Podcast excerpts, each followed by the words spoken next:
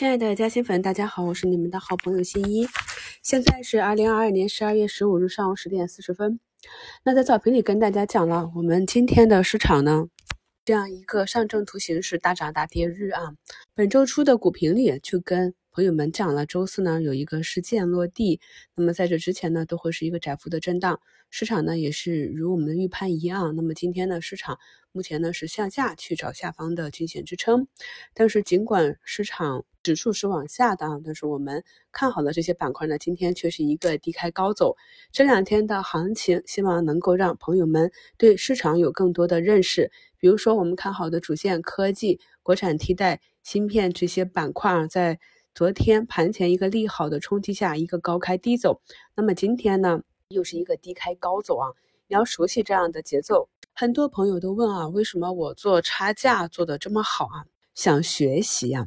那么滚动持仓其实是比较难的一件事情，因为它要求我们熟悉市场的节奏，熟悉个股的股性，然后呢，对日内和未来两三个交易日的一个运行情况有一个相对准确的预判啊。你能预判出来高开要低走了，你才能够先卖后买。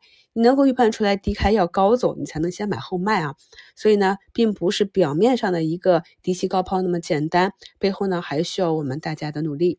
可以看到呢，经过了啊小阳线爬坡，昨天呢好几个乳业就出现了冲高的大阳线。那么今天的乳业这个板块呢，就是回踩啊，跌幅排名榜上的这个板块排名有乳业、食品加工、啤酒、景点旅游。养鸡啊，这些都是昨天上涨排名居前的。这就是我跟大家反复讲的，近期的热点呢，大多是一个震荡交替的行情。如果你看到上涨了去追，那么很可能次日一个回调就把你套住啊。那么如果你看好的板块在下跌回踩到位的时候，你不敢去买，那么你第二天就只能眼睁睁看着它涨上去啊。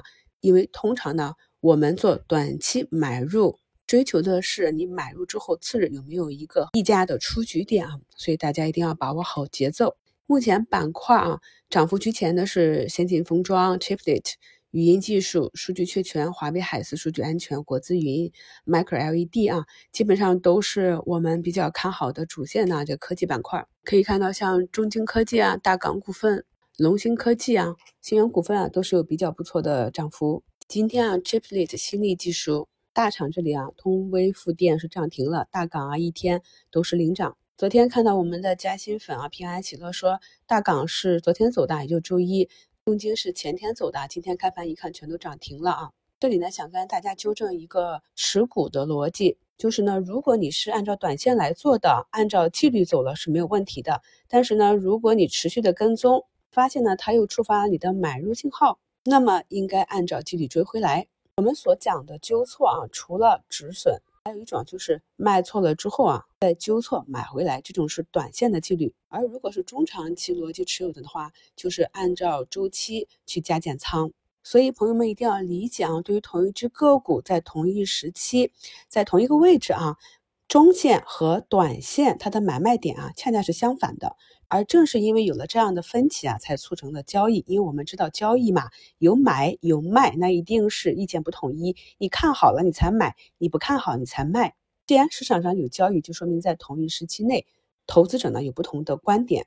这种观点呢，来源于对市场和个股不同的看法，也来源于不同的技术体系。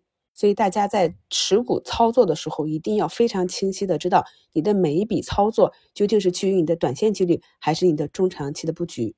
还有一点比较重要的是啊，那我们去看个股的走势的时候，会发现啊，它如果是在年线下运行，通常呢会波动的幅度比较小啊，然后整个冲力也不是很大。那一旦股价成功的、有效的站上年线之后呢，可能这个速度就很高。所以大家一定要关注啊，这个股价冲上年线前后。那么一般来讲，我自己盘底的个股冲上年线之后，我就很少去操作了。所以大家可以看到，我给大家举的案例里面很少有主升浪的案例啊，因为波动太大啊。我的习惯就是在上升主趋势已经明显出来的时候就安静的持股，那么当下降的主趋势出来的时候呢，就回避啊。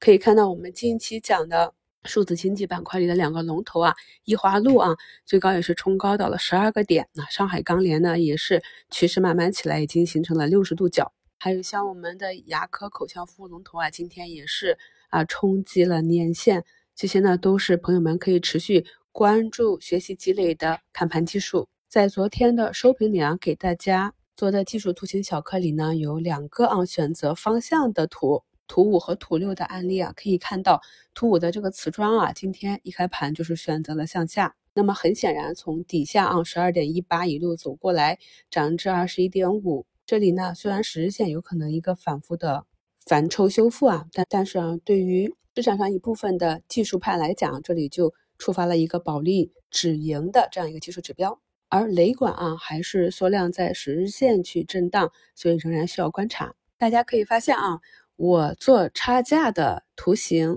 基本上都是在年线以下啊，处于建仓期的。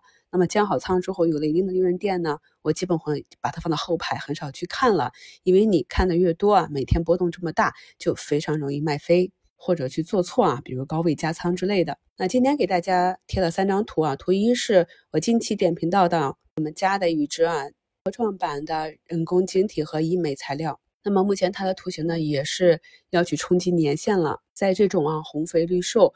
红多绿少的情况下，就是耐心的等待啊。图二呢，就是我们比较熟悉的内窥镜啊。今天早盘呢，它也是跟随着咱们大医药啊有一个集体的下杀，我也是顺势做了一笔低吸高抛啊。图三呢是扫地机器人啊，今天出现一个向上跳空的缺口。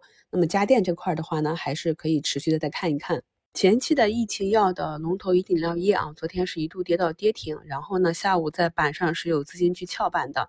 那么今天呢，是一个持续的放量下跌，大家呢可以去复盘看一下它近三个交易日的分时盘口和整体的筹码结构和图形啊，想一想，在你初入股市或者经验不够丰富的时候啊，有没有这种高位接盘的经历？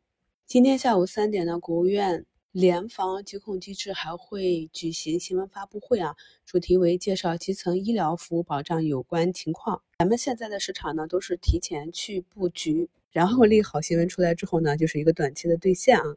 所以呢，在这个会议发布之前，我们也可以看一下仍在底部趴着的啊，整个图形慢慢走好的这些医疗器械啊相关的板块概念股有没有低吸机会？目前市场上的机会挺多的，我们按照自己看得懂的技术去分板块、分个股去布局。建议呢在三只以上，仓位呢不建议满仓。至于你布局的哪一个先起来，哪一个上涨的空间和幅度更高啊？